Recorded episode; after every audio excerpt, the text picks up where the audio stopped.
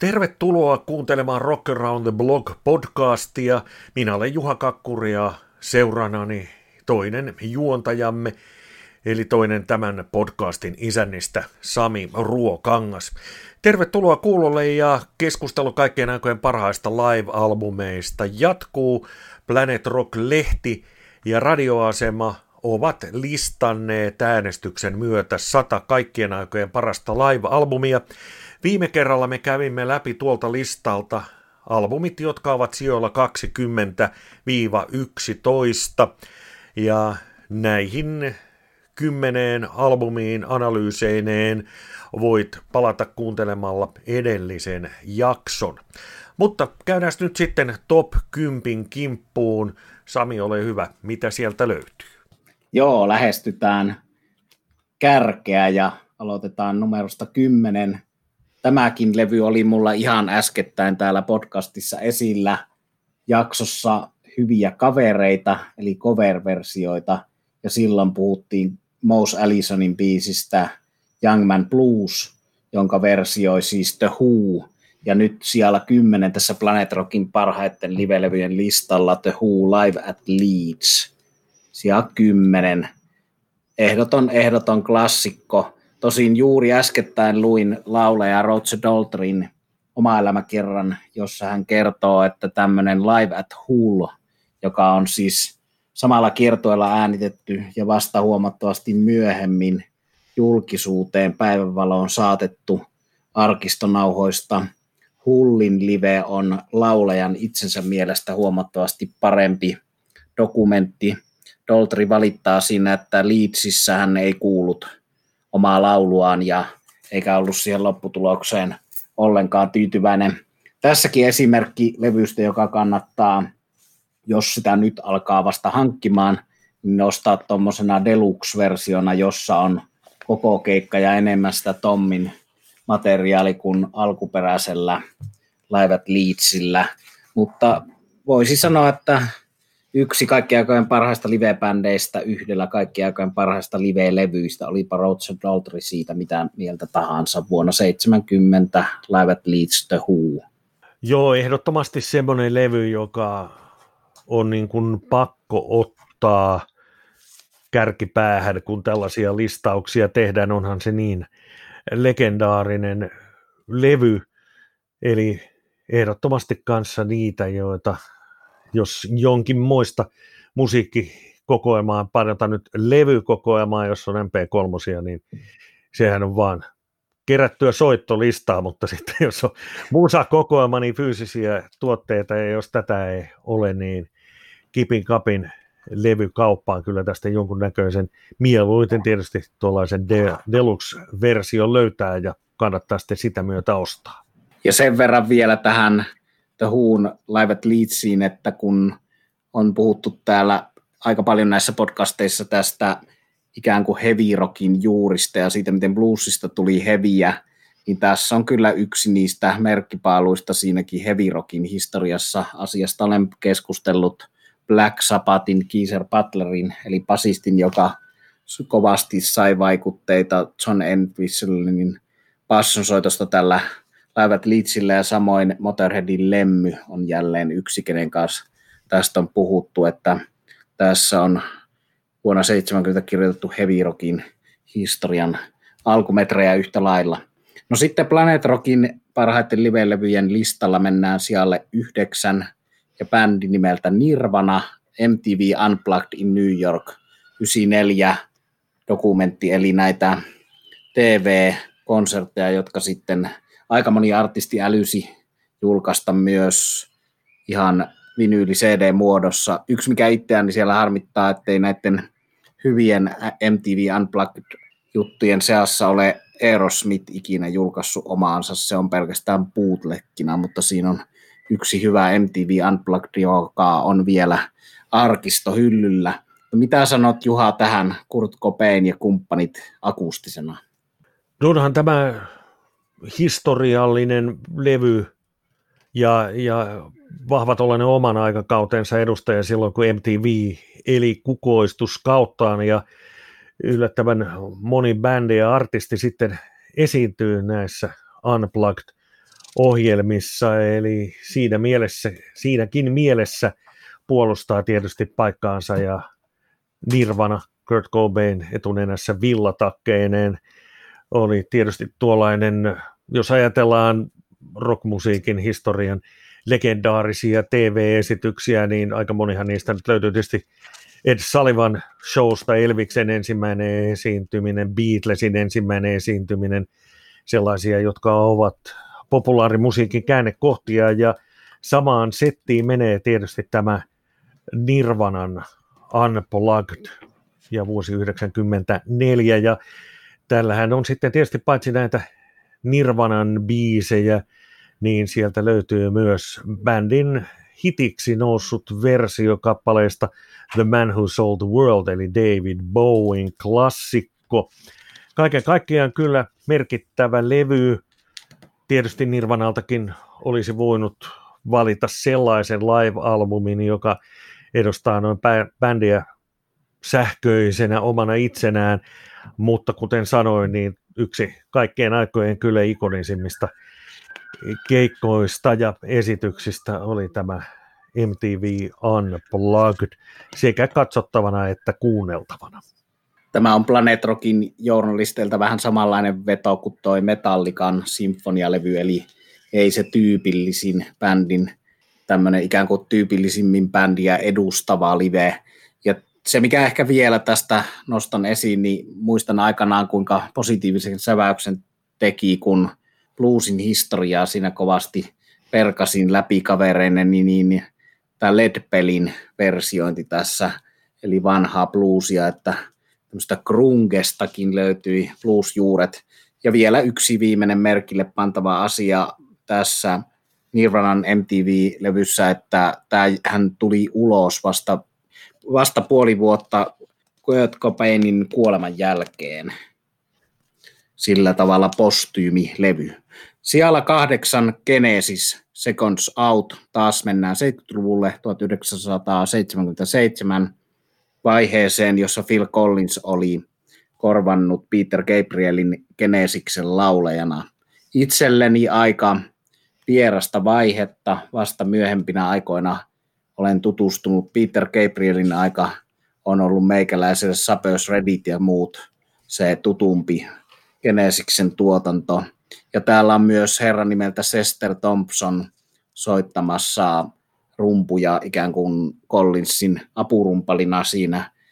mielessä, että Phil Collins oli jo päävokaalisti siinä ja joutui välillä antaa Sester Thompsonin soittaa rumpuja. Ja Sester Thompson on tullut esiin myös tässä aikaisemmissa podcasteissa herrana, joka on tehnyt Carlos Santanan ja John Lee Hookerin kanssa näitä The Healer, tämmöisiä fuusio hittejä. Chester Thompson on paitsi rumpali, niin säveltäjä ja kosketinsoittaja ja moneen taipuva muusikko. Mutta joo, Genesis vuodelta 77, mitä sanoo Juha?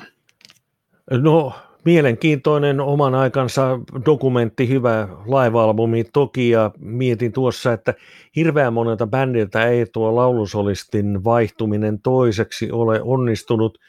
Collins oli tietysti jo rumpalina sisällä bändissä, mutta hirveän montaa tapausta ei ole, jolloin laulusolistin vaihtuminen olisi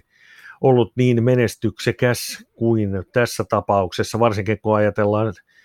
sitä, kuinka tuollainen hallitseva hahmo Peter Gabriel oli, ja, ja, ja ajatellaan nyt edelleen tänä päivänä hänen karismaansa myös soloartistina – mutta kyllähän Genesis nyt sitten sellainen live-bändi on, että heiltäkin taltiointi pitää olla kehissä. Ehkä se edellinen ensimmäinen Gabrielin kanssa taltioitu live olisi sekin tällä paikalla voinut olla, mutta valinta on tuo, enkä minä nyt tätä protestoi. Eli siellä kahdeksan Genesis ja Seconds Out, ja mitäs sitten seuraavaksi on tarjolla? Led Zeppelin. Ja siinä mielessä yllätysvalinta, että tämä on How the West Was Won vuodelta 2003, eli näitä myöhempien aikojen Jimmy Batesin suurella työllä kaivamia ja putsaamia arkistoäänitteitä. Yllätysvalinta tavallaan tältä Planet Rockin toimittajakunnalta, mutta aivan hyvä valinta, sillä tämä on tietyllä tavalla kyllä parempi levy ja parempi ehkä näyte siitä, mitä Led Zeppelin on livenä ollut kuin toi Song Remains the Same, vai mitä sanot Juha? No joo, samaa mieltä, että niin kuin tuossa jo aluksi, alussa otin tuon Song Remains the Samein esille legendaarisena elokuvana ja, ja tietysti sitten sen soundtrackina, keikkataltiointina tuo song, The Song Remains the Same, joka muuten leffateattereissa täällä Suomessa pyöri nimellä Laulu jää, Laulu jää pystyyn, niin löytyy tältä livelevy Top 100 listalta sieltä 24, ja tästä How the West Was, West Was Won livestä on sitten sanottu, että se paremmin tuo esiin bändin taidot soittajina ja oikeastaan sen, että kuinka tiukka livebändi todella oli kysymyksessä ja olen kyllä samaa mieltä aivan hurjassa vedossa oli Led Zeppelin ja Led Zeppelin hän kuuluu sitten siihen osastoon, jota voi hyvällä syyllä sanoa kaikkia aikojen livebändiksi. Toki niitä on muitakin, mutta vaikea se on sanoa, että mikä olisi ollut parempi kuin Led Zeppelin. Ja tämä on erinomainen kokooma ja tietysti sitä joka päivä miettii, että koska Jimmy Page saa sitten masteroitua lisää materiaaleja ja, ja, ja tulee taas laajennettua versiota niin kuin bändin BBC taltioineesta tuossa joku aika sitten tuli. Näihin aina tupsahtaa CD-pari lisää ajan myötä ja sitten taas tilataan netistä tai käydään levykaupassa. Näinhän se on, ja Jimmy Patesin pääasiallinen homma on viimeiset vuodet ollut tämä oman ikään kuin uran jatkuvasti esillä pitäminen, että hän kaivaa, masteroi uudestaan, miksaa uudestaan, löytää jonkun verran aina uutta julkaistavaa. No BBC-levyt on mahtavia ja mahtavaa se on tämäkin kesäkuussa 72 Long Beach Areenalla. Los Angelesissa äänitetty How the West Was Won Led Zeppelin setti, jossa tulee noita tietyllä tavalla Led Zeppelinin blues, country, rockabilly juuria paremmin esille kuin Song Remains Seimissä, että tässähän on niitä semmoisia medley-biisejä, jossa tulee pätkiä noista vanhoista rocki, country, rockabilly ja blues-biiseistä, joita Song Remains Seimille ei ole siinä mittakaavassa sisällytetty. No, numero kuusi. Nyt aletaan mennä sinne, että tämä top 10 on kyllä omassa hyllyssä ja jatkuvassa kuuntelussa siitä ei ole epäselvyyttä, että sikäli Planet Rockin asiantuntijat ovat ihan meikäläisen linjoilla, mutta numero kuusi on sitten levy, joka on tietyllä tavalla meikäläisen elämän muuttanut, että olisinko täl, tällainen ihminen kuin olen ilman Motorheadia ja levyä No Sleep Till Hammersmith vuodelta 1981. Eli tässäkin tapauksessa Motorheadin tunnetuin, rakastetuin levy, josta nimestä on tullut tämmöinen kiertävä klisee, vähän niin kuin soittakaa Paranoid, niin No Sleep Till Hammersmith elää, ja Hammersmith on tietysti ollut ja on edelleen hieno keikkapaikka Lontoossa. Se oli mahtavaa päästä sinne eka kerran keikalle ja olen siellä ollut sitten myöhemmin kymmeniä kertoja, mutta tässä tietynlainen levy, joka muutti myöhempää musiikkihistoriaa, eli punkin rockin yhdistelmä lemmyn tuommoiselta tietynlaiselta Sun Recordsin perusokki pohjalta tehtyä meteliä, jota pentuna ku- kuuntelin kuulokkeet päässä ja naamapunaisena ja korvat punaisena ja ajattelin, että mitä minun vanhempani ja tutut ajattelisivat, jos tietäisivät, että mä olen tällaiseen rakastunut sydänjuuriani myöten yhtäkkiä tällaiseen meteliin, mutta niin kuin Lemmy itse tapasi sanoa, niin he eivät soittaneet metallia, vaan he soittivat rollia. Ja siellä on tietysti kappaleessa We Are the Road Crew, joka on roadari elämästä kertova klassikko, niin muun muassa semmoinen kitarasoolo-klassikko, jossa kitaristi Fast Eddie Clark antaa vaan sen kitaran kiertää ja vinkua siellä aikansa ja ennen kuin taas alkaa sitä kunnolla vahva pedaalilla vanguttamaan, niin se teki kyllä – vaikutuksen, mikä tuntuu edelleen, eli tämmöinen tietynlainen genret ylittävä klassikko tässä tapauksessa. No joo, onhan tämä kova, eihän tämä niin kuin, miten se nyt sanoisi, jo pelkästään kun näkee tuon nimen, niin rupeaa sillä lailla positiivisessa mielessä naurattamaan. Tämähän on niin kuin, tämäkin sitä kaikkien aikojen raskaanta klassikkosarjaa ja, ja vaikka tätä levyä dikkaankin todella paljon, niin tämä on kerran koitunut kohtalokseni. Pelasimme erään kaverin kanssa pöytälätkää ja, ja tota, ensin pistettiin, en tiedä miksi tämä näin meni, mutta tota, ensin pistettiin Shadows soimaan ja painotan sitä, että me olemme hyvin tasaväkisiä tässä pöytälätkässä ja meillä oli peli kymmeneen ja, ja Shadowsin aikana siirryin 9-0 johtoon ja, ja sitten kaveri pisti No Sleep Till Hammersmithin soimaan ja ilmeisesti sitten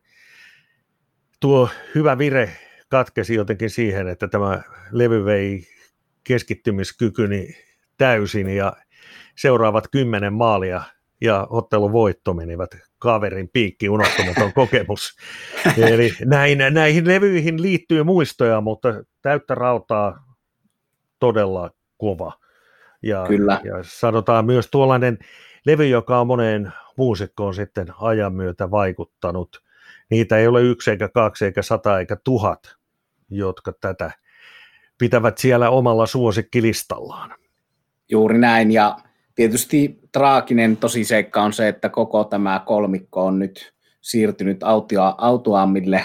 soittolavoille alkuperäinen Motorhead, ja se vielä täytyy sanoa tästä, miltä tämä bändi tässä kohtaa livenä kuulosti. Tämähän oli siis myös erikoinen tapaus siinä mielessä, että tämä meni listoilla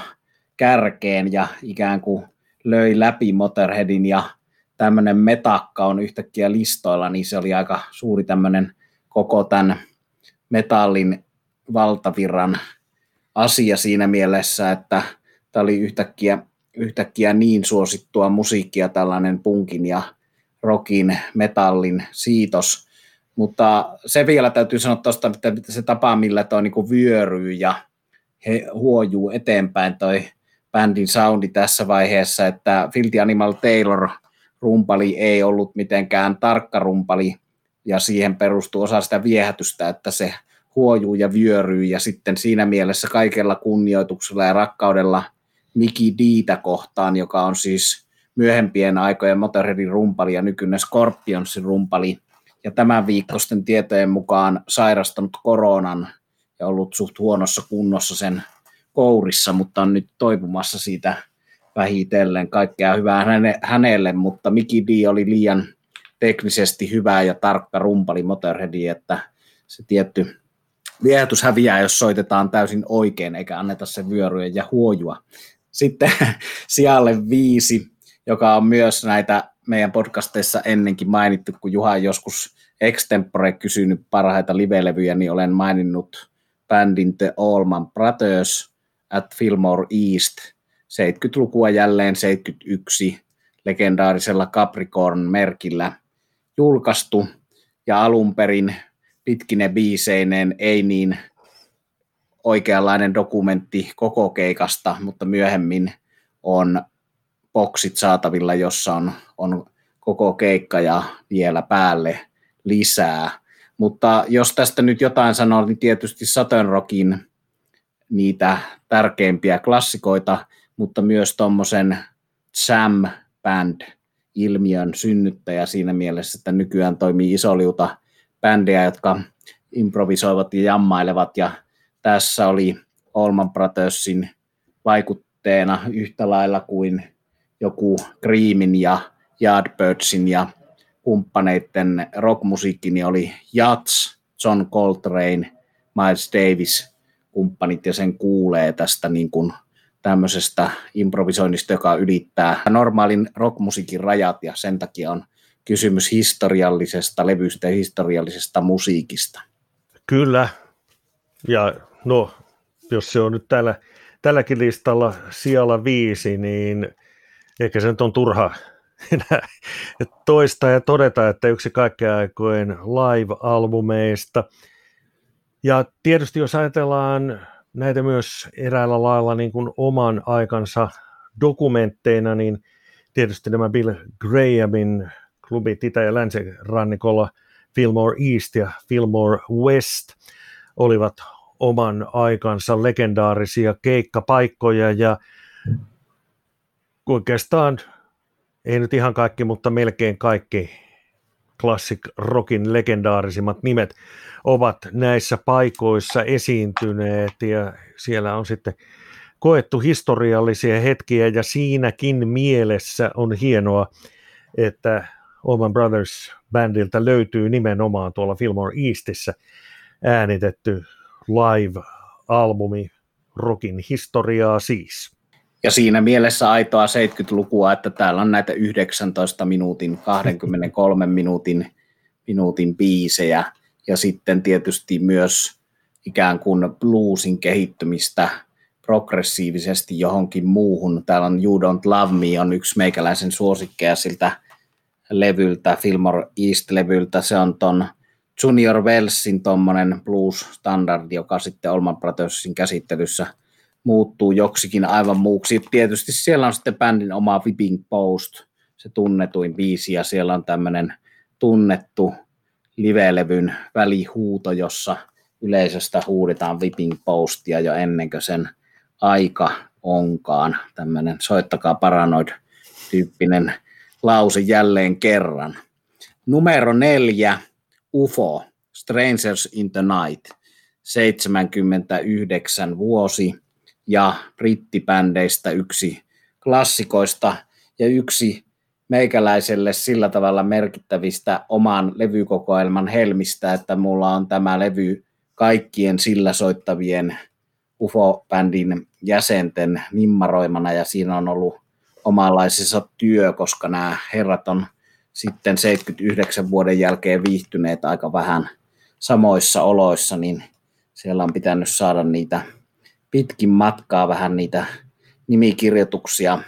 Tämmöinen bändi, joka Suomessa tunnetaan ehkä huonommin kuin syytä olisi. Muistan, kun Hesari aikanaan kirjoitti tästä, kun UFO esiintyi Tavastialla ja silloin esiintyi melkein tällä klassikko-live-albumin kokoonpanolla. Siinä oli Simon Wright, entinen ACDC-rumpali, oli rummuissa, ei ollut Andy Parker rummuissa tämän Strangers the Night klassikkolevyn rumpali ei ollut silloin Tavastialla mukana, mutta Hesari kirjoitti, että UFO soittaa saksalaista viiksiheviä. Sitten mä äh, oikasin tämän asian kirjoittamalla yleisön osastolle kirjoituksen, joka julkaistiin, ja siinä tota, sitten oikasin pari muutakin virhettä, mitä he olivat siinä viime aikoina tehneet, mutta siis kysymys oli siitä, että tämä bändi soittaa yhtä brittiläistä musiikkia kuin The Who tai Kings tai monet näistä brittiläisistä bändeistä brittiläisimmät, että se, että siellä on saksalaissyntyneen solokitaristi, niin ei tee siitä viiksiheviä, mutta se on tätä, kuinka huonosti asioita tunnetaan. Mutta erinomainen tollainen hard rock, rock, klassikko, ja siinä mielessä jännä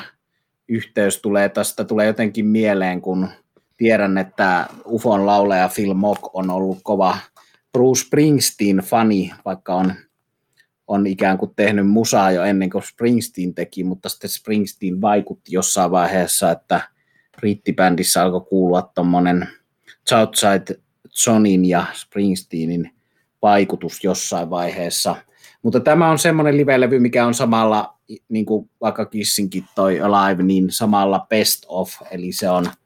käy hyvästä kokoelmalevystä, eli sieltä löytyy kaikki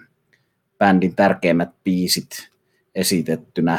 paremmin kuin ne on studiossa saatu koskaan tallennettua. Ja niin kuin sanoit, että Suomessa vähemmälle huomiolle jäänyt bändi, ja nämähän ovat juuri, kun tällaisia listoja katsoo, niin, niin se, että UFON live-albumi on sijalla neljä, niin se on vähän semmoinen, kun tietysti olettaa, että siellä olisi nämä, no, ja muuta siellä on, mutta olettaisi, että se kärki on nimenomaan niin kuin keskittynyt näihin bändeihin ja sinänsä sitten tietysti hieno nosto ja kun tätä niin kuin jo totesitkin aika monista ruokakaupoistakin ja kioskeilta ja kirjakaupoista tätä lehteä löytyy, niin tätä selatessa voi sitten ehkäpä tehdä sen päätöksen, että tutustuu tähän hienoon bändiin vähän tarkemmin. Juuri näin, ja sanottakoon vielä se, että tosiaan tämän UFOn kuuluisiin faneihin ja tämän levyn kuuluisiin faneihin kuuluvat esimerkiksi Iron Maidenin jäsenet, Metallikan jäsenet, ja siitä löytyy DVD-muodossa itseltäni hyllystä ja todennäköisesti YouTubesta kokonaisuudessaan dokumentti Strangers in the Night-levystä ja sen merkityksestä tässä britti hard rockin historiassa, niin siellä on Def Leppardit ja Metallikat ja huomattavasti UFOa tunnetummat muusikot kehu, kehumassa ja kertomassa siitä, kuinka tärkeää on heille ollut, ja tietysti toi Guns N' Roses-porukka, eli Slash ja Axl Rose kuuluu tämän ehdottomiin faneihin ja kannattajiin. Mennään sitten kohti sitä kärkeä ja kolmikkoon, kärki kolmikkoon. Kolmos siellä ACDC, If You Want Blood, You Got It, ja sehän on ihan paikkansa siellä ansainnut, eli se ensimmäinen ja ainoa Bon Scottin kanssa aikoinaan tehty live-levy, ja levyn ainoa huono puoli oli, on se, että se ei ollut tuplalevy, se oli vain yksi vinyyli liian lyhyt, ja meikäläiselle tätä rakkaampi, kun tässä nyt näitä eri live-levyjen muotoja puitu ja käsitelty, on tuommoinen Atlantic Studios live, joka oli myös vähän niin kuin Rollaretten Brussels Affair, niin oli pitkään tuommoinen legendaarinen bootleg, mutta sitten ACDC julkaisi sen tuommoisessa Bonfire, Bon Scottin muistoksi tehdyssä boksissa ihan virallisesti sen Atlantikin radiostudioilla tehdyn keikan, joka on kovempi live vielä kuin tämä Glasgowssa, eli Skotlannissa Youngin veljesten entisessä kotikaupungissa vuonna 1978 tallennettu Human Blood, mutta se on äärimmäisen kova ja sanottakoon nyt tässä, että tämä on yksi näistä, joka on aito live siinä mielessä, että se on sopivasti epävireinen ja soittovirheitä sisältävä live-levy. No joo, tämä on myös sitten levy, joka kyllä on täällä paikkansa ansainnut ja tiedossa mielessä itselleni, vaikka nyt eri bändistä osittain erilaisesta musasta on kysymys, niin tätä kuunnellessa en ole kyllä pöytälätkään pelannut, mutta jollain lailla tiettyjä yhtäläisyyksiä tuohon Motorheadin No Sleep Till Hammersmithiin, eli suoraan raakaa energiaa, rockerollia, ei mitään hienostelua. Eli eipä tästä nyt oikeastaan voi sanoa, että onhan tämä nyt aivan tappavan kovaa tavaraa. Näin on, ja se oli tosiaan vuodelta 78, ja sikäli hyvä rinnastus Juhalla tuohon muutama vuotta myöhempään Motorheadiin, että nämä on näitä tietyllä tavalla tämän hevin ja hard rockin tiettyyn nousuaikaan sijoittuvia juttuja, ja tietysti se, se historia on taustalla siinä, miksi Planet Rock näitä nostelee, että se on ollut nimenomaan Englannissa, paitsi että siellä oli New Wave of, of British Heavy Metal, niin siellä oli ACDC oli ikään kuin englantilaisten omima bändi. Ja Planet Rockin taustajoukoissa välillä työskentelevä Malcolm Dome, jonka olen Lontoossa tavannut ja tutustunut ja saanut viettää aikaa ja jutella, niin on nähnyt ACDCin ensimmäisen Lontoon keikan, mikä oli tuolla pupissa ja se oli ilmanen keikka ja siitä riittää hyviä tarinoita, eli Briteille rakas ja ymmärrettävistä syistä. No sitten numerolla kaksi ei ole varmaan monellekaan podcastin kuulijalle jäänyt epäselväksi, että itselleni Tin Lisi on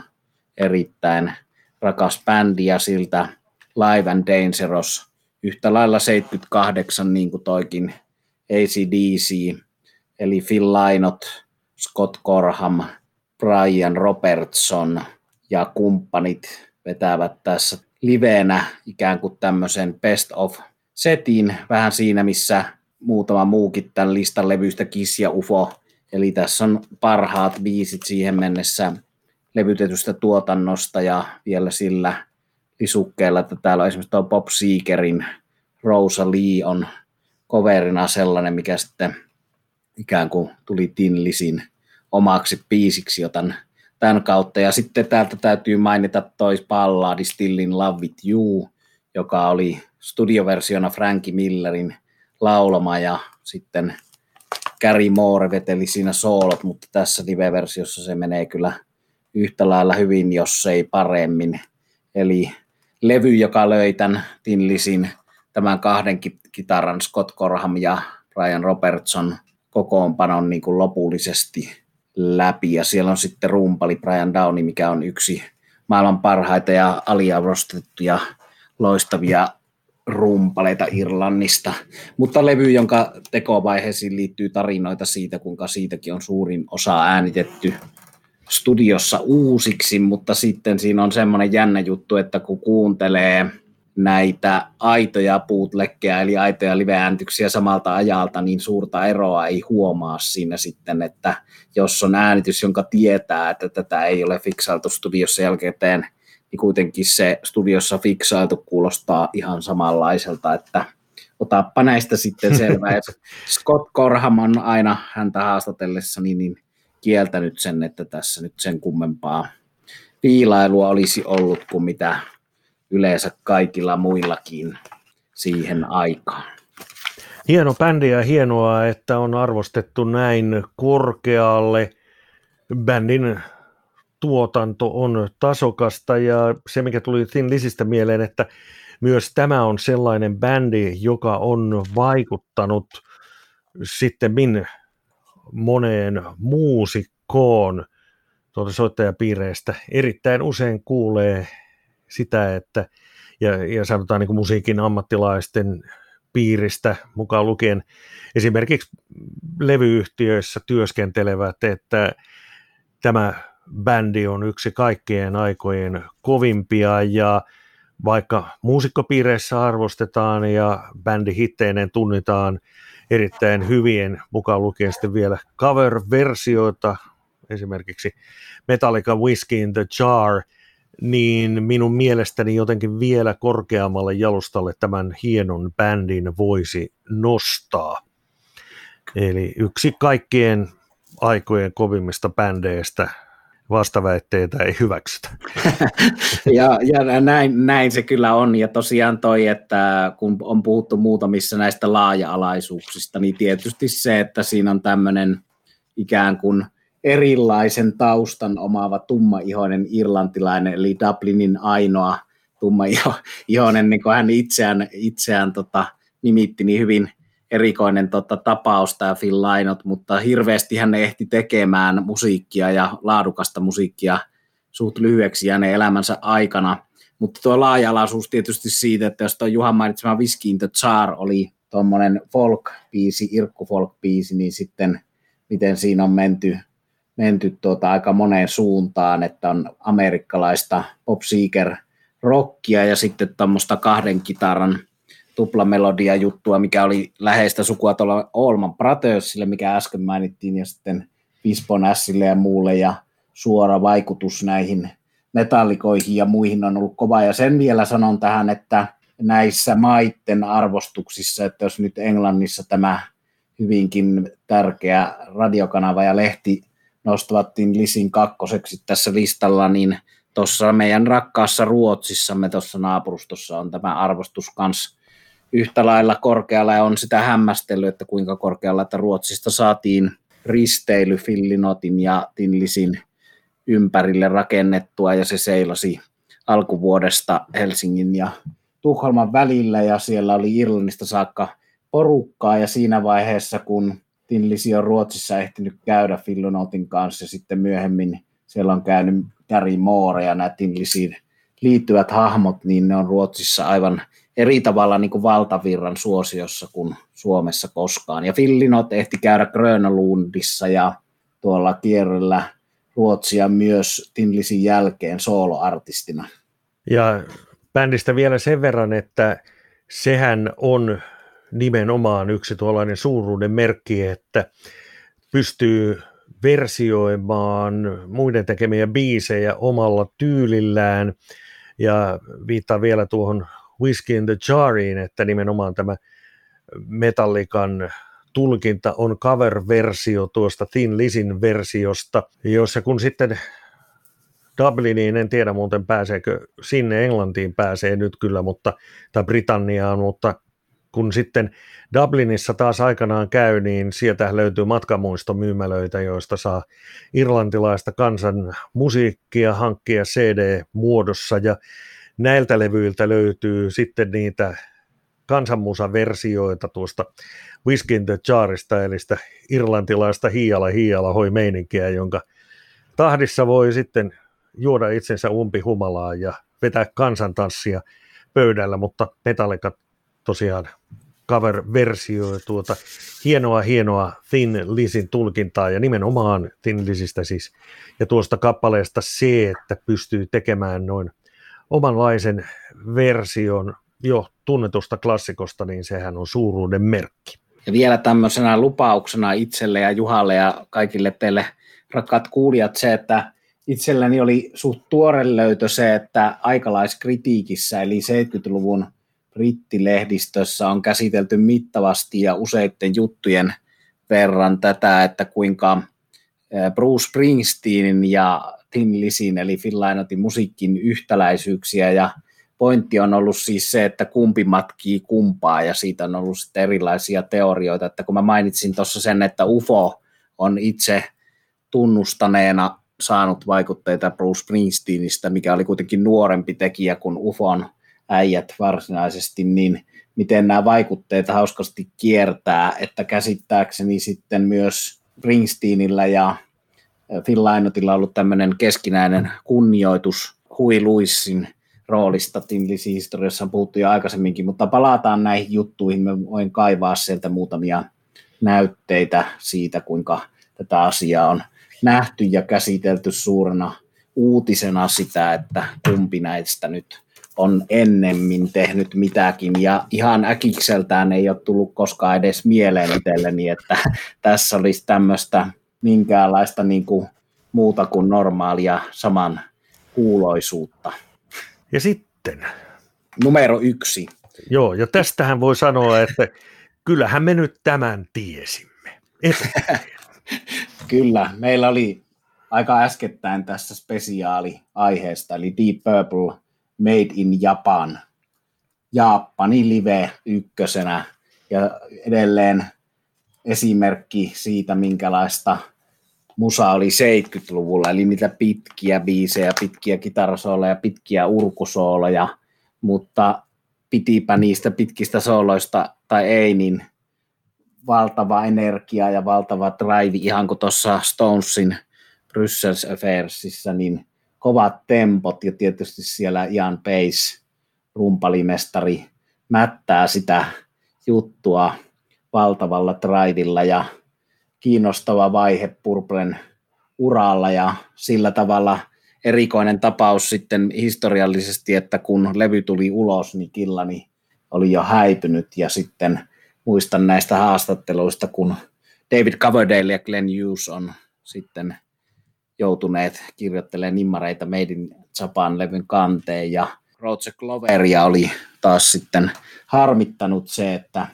hän oli jossakin ihan muualla tuottamassa Rainbowta ja tuottamassa muuta musiikkia, kun tämä levy varsinainen suosio on nousu ja läpimurto tapahtui. Ja tässäkin tietyllä tavalla, samalla tavalla kuin muutama muukin esimerkki tässä, että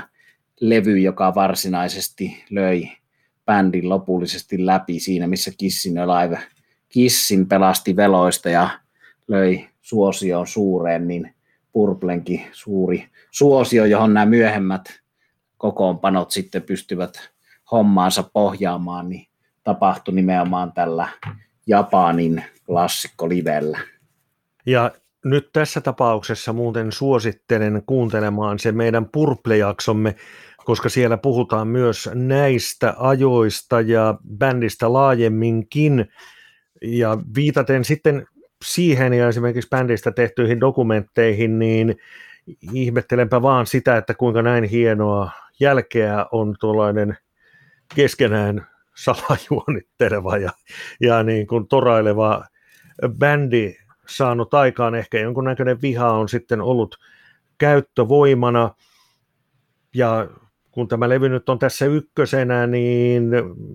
tietysti mieleen tulee monia muitakin, jotka voisivat olla ykkösenä, mutta toisaalta sitten tämä on nyt sitten taas sitä osastoa vähän, mitä Led Zeppelinin kohdalla sanoin, että nimeäpä nyt sitten tätä levyä parempi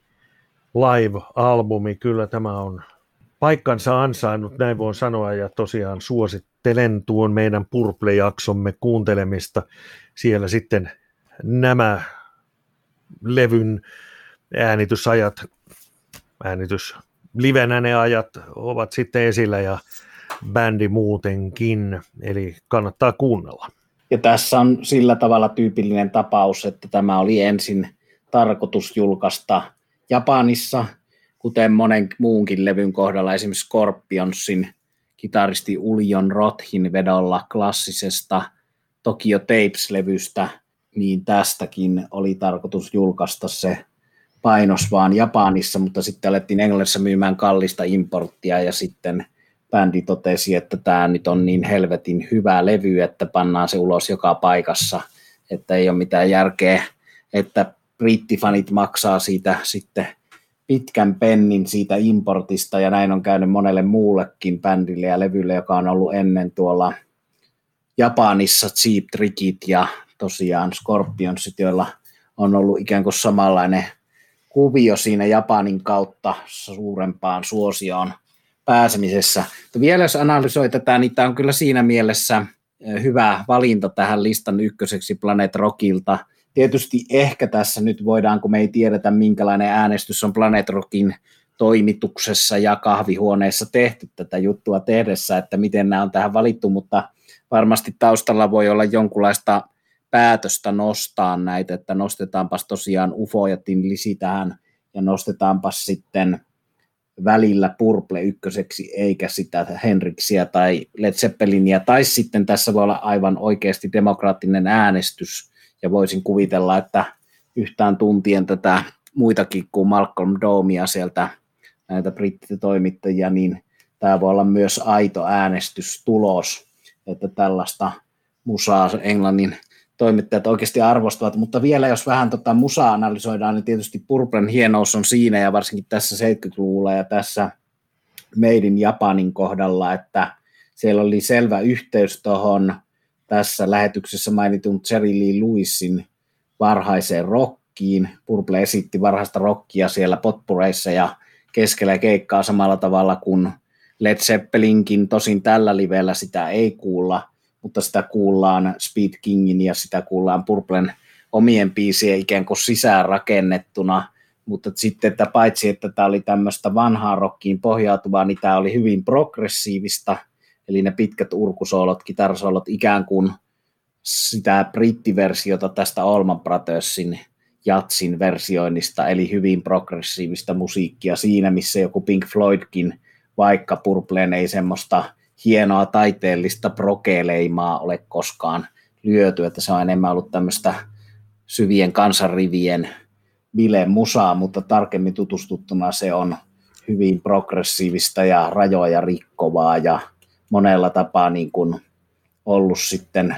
vallankumouksellista ja merkittävää ja suuri, suuri vaikutus, joka tuntuu tänäkin päivänä ja sikäli erittäin ansaittu paikka tuossa ykkösenä. Kyllä, samaa mieltä ja tietysti tässä menee, menee sitten pari vuorokautta, jos ruvetaan tonkimaan sijoja 100-21,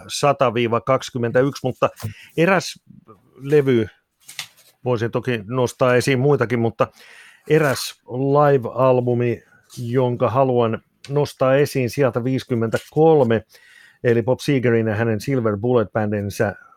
Live Bullet, ja heillä on sen lisäksi sitten myös sellainenkin loistava live-albumi, tupla vinyyli sekin, Nine to Night, todella kova bändi. Ja oikeastaan, no makuasiat on makuasiat, mutta sellainen levy, jonka minä nostaisin kyllä tuonne, voisin nostaa top 10 on Johnny Winterin live, Johnny Winter and vuodelta 1971. Se on yksi kaikkien aikojen jäätävimmistä toteutuksista ja, ja tällä levyllä, minulla on tässä sen lista, käydään tämä pikaisesti vielä, vielä läpi. Eli Good Morning Little Schoolgirl, It's My Own Fault, Jumping Jack Flash, Rock and Roll Medley, jossa on Great Balls of Fire ja Long Tall Sally ja Whole Lotta Shaking Going On, ja sitten vielä Meantown Blues ja aivan järjettömän kova versio Johnny B. Goodista, eli tämä tällaisena henkilökohtaisena tärppinä tuolta Top 100 ulkopuolelta Johnny Winter and Liveä. Se on vuoden 71 julkaisuista ja kaikkein aikojen live-albumeista minun mielestäni aivan kärkipäässä. Eli tällaiset nostot vielä toi Bob Seger ja, ja, ja sitten Johnny Winter noin ylipäätään. Hyvät nostot. Bob Seger on yksi suuri trauma, että en ole nähnyt häntä liveenä ja tuo on toi Silver Bullet Bandin live on, on tommonen klassikko, kulttiklassikko. Ja sitten äh, Johnny Winterin allekirjoitan, se on ehkä tämän Planet Rockin tämänkertaisen listauksen suurin huutava puute, että siellä ei ole tota Johnny Winteriä, että Winter on kyllä, on kyllä yksi niitä kovimpia livelevyjä hänellä on tietysti livelevyjä valtava määrä ja minä hullu olen hankkinut myös näitä nyt näitä Winterin, itse asiassa se alkoi se sarja ilmestyi jo ennen hänen kuolemaan, mutta jatkuu kuoleman jälkeen tämmöinen live bootleg-sarja, jota on tullut yli 20 levyä ja valtaosa hyviä. Eri aikakausilta Johnny Winteria livenä löytyy niitä hyllystä, mutta sitten äh, Jumpin Jack Flash, eli tuosta Winterin rockiajan huipputulkinnasta, niin toinen hyvä Jumpin Jack Flash, sanoisin, että meikäläiselle yhtä hyvä kuin Winterin Jumpin Jack Flash, niin on toi Peter Framptonin vuonna 1976, tältä Frampton Comes Alive klassikko liveltä, niin sieltähän löytyy myös Jumping Jack Flash, joka yhtä lailla kuin Winterinkin, niin hyvällä tavalla eroaa sitä Stonesin tulkinnasta. Eli yksi, mikä mä nostan tätä listalta sieltä 28, se on ansaitusti Frampton Comes Alive. Ja sitten yksi, mikä mua ilahdutti, no Aerosmithin live bootleg tietysti siellä 36, se pitää olla siellä, Aerosmithilla monta hyvää live-levyä, se on yksi kaikkein parhaita live-bändejä, Neil Youngin and the Crazy Horsein Weld, eli 91, 90-luvulla yksi niitä kovia tavallaan tuommoisena grungen kummisetänä Neil Youngin esitellyt live-levy, millä on ihan jäätäviä pitkiä, Like a Hurricane, pitkä varttitunnin versio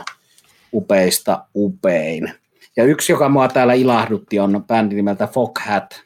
eli tämmöinen minun niin suuresti rakastama bluesin muuttuminen hard rockiksi, eli oli Savoy Brown, terveisiä vaan Bluesnyssin Pertti Nurmelle, mikä oli Savoy Brown dikkari, ja minäkin olen ollut Savoy Brown dikkari, mutta sitten 60-luvun britti blues-bändi Savoy Brownin jäsenistö muuttui bändiksi Foghat ja alkoi kierrellä Jenkeissä ja tuli stadion bändiksi Jenkeissä. Ja sitten siellä 70-luvun puolivälissä tuli Fool for the City, hieno studiolevy, 77 Foghatin live-levy Foghat Live, jossa on muun muassa Juhallekin tuttu I Just Want to Make Love to You, eli Willie Dixonin Stones-kierrätys, niin mahtavana versiona tietysti Foghatin tunnetuin biisi Slow Ride. Yhden kerran on nähnyt Foghatin yhden kokoonpanon Sweden Rockissa ja mitä mainioin tuommoinen bluesin ja stadion rockin ja brittisoundin ja jenkkisoundin yhdistelmä. Ja vielä sitten täytyy tästä Foghatista ja Savoy Brownista mainita se, että Savoy Brownin entinen kosketin soittaja Paul Raymond on taas sitten tuossa UFOn live-levyllä, että näin nämä herrat on siirtyneet ja näin siitä brittibluesista on tullut sitten Foghattia ja UFOa ja tuollaista stadion rockia, mutta hyviä nostoja täällä brittitoimittajilla U2 Under Blood Red Sky oli siellä myös ja se on tietysti asia, mistä voitaisiin puhua pitkään, mikä nyt sitten siltä bändiltä on se levy, mikä tällä listalla kuuluisi olla, mutta tuo oli itselleni aikanaan, kun se ilmestyi 80-luvun alussa, niin kova juttu tuokin levy. Mutta nyt me aletaan olla tältä osin valmiita ja voittajia, eli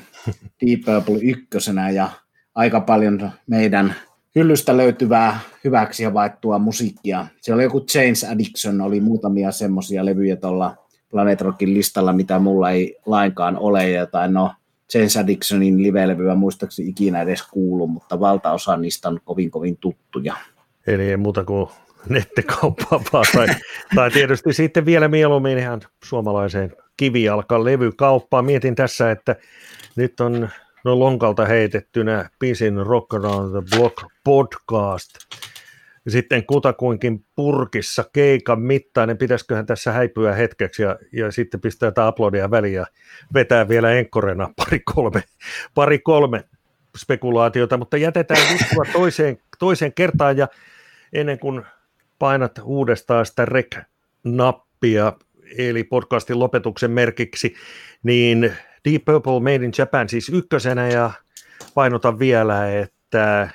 se maailma aukeaa vielä enemmän kuin sitten käy kuuntelemassa meidän Deep Purple spesiaalijaksomme. Eli eiköhän tässä nyt ollut sitten kaikki tällä kertaa. Eli Sami Ruokangas, Juha Kakkuri kiittävät tässä tämänkertainen Rock Around the Block podcast. Kiitos kuuntelusta.